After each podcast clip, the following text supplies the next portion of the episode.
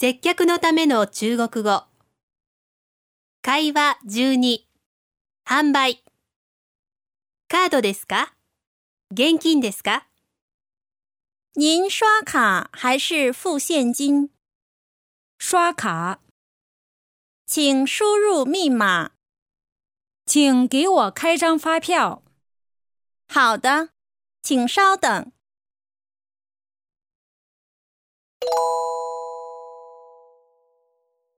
意味を確認しましょう。您刷卡还是付现金？カードでお支払いになられますか？それとも現金ですか？刷卡，カードで支払います。请输入密码。暗証番号を入力してください。请给我开张发票。領収書をください。好的，请稍等。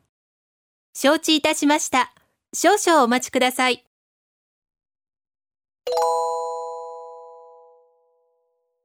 もう一度聞いてみましょう。您刷卡还是付现金？刷卡，请输入密码。请给我开张发票。好的，请稍等。